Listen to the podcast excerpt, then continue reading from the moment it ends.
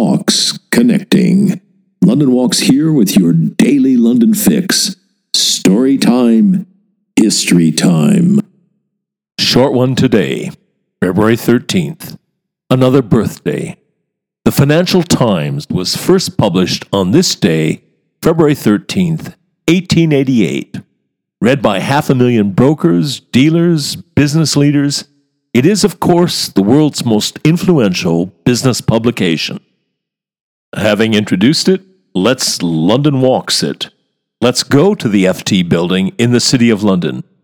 You'll find it on the corner of 1 Friday Street and 10 Cannon Street, just over the way from the southeast corner of St. Paul's. The building was erected in the 1950s on a cleared bomb site. It was the headquarters of the FT until the 1980s, and then once again since 2019.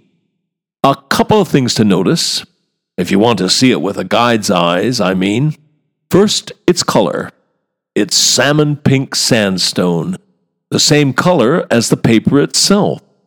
And the reason for that color? It was to distinguish the paper from its main rival, the Financial News.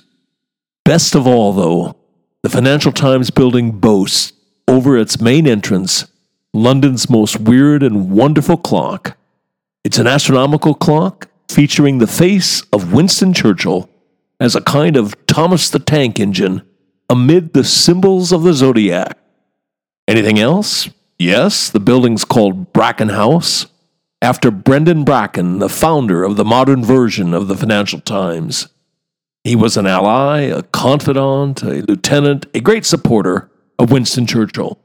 Indeed, he was a stalwart of Churchill's cabinet, the Minister of Information. Literary types haven't been behindhand in pointing out that Brendan Bracken's initials are the same as Big Brother's in George Orwell's dystopian novel 1984, and that it's no coincidence the main protagonist of the novel was called Winston. And finally, it's nice to know that the architect of Bracken House, Sir Albert Richardson, was a world class English eccentric. He refused to install electricity in his house.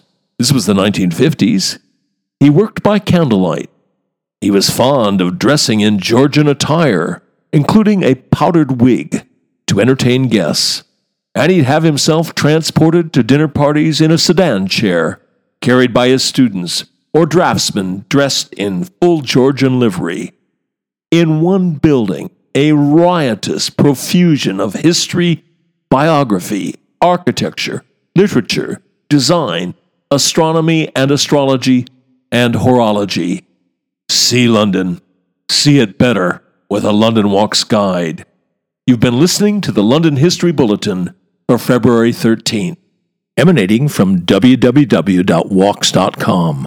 home of London Walks, London's signature walking tour company, London's local, time honored, fiercely independent, family owned, just the right size walking tour company. And as long as we're at it, London's multi award winning walking tour company. Indeed, London's only award winning walking tour company. And here's the secret London Walks is essentially run as a guides cooperative. That's the key to everything. It's the reason we're able to attract and keep the best guides in London. You can get schlubbers to do this for 20 pounds a walk, but you cannot get world class guides let alone accomplished professionals. It's not rocket science. You get what you pay for. And just as surely, you also get what you don't pay for. Back in 1968, when we got started, we quickly came to a fork in the road. We had to answer a searching question Do we want to make the most money?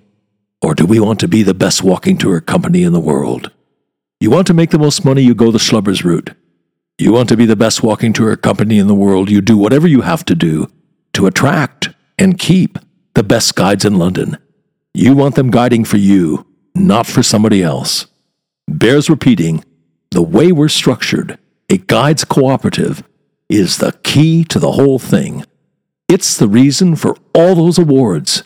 It's the reason people who know go with London Walks. It's the reason we've got a large following a lively, loyal, discerning following. quality attracts quality. It's the reason we're able, uniquely, to front our walks with accomplished, in many cases distinguished professionals barristers, doctors, geologists, museum curators, archaeologists, historians, criminal defense lawyers, Royal Shakespeare Company actors, a bevy of MVPs, Oscar winners, people who've won the Guide of the Year award. Well, you get the idea. As that travel writer famously put it, if this were a golf tournament, every name on the leaderboard would be a London Walks guide. And as we put it, London Walks guides make the new familiar, and the familiar new. And on that agreeable note, come then, let us go forward together on some great London walks. See you tomorrow.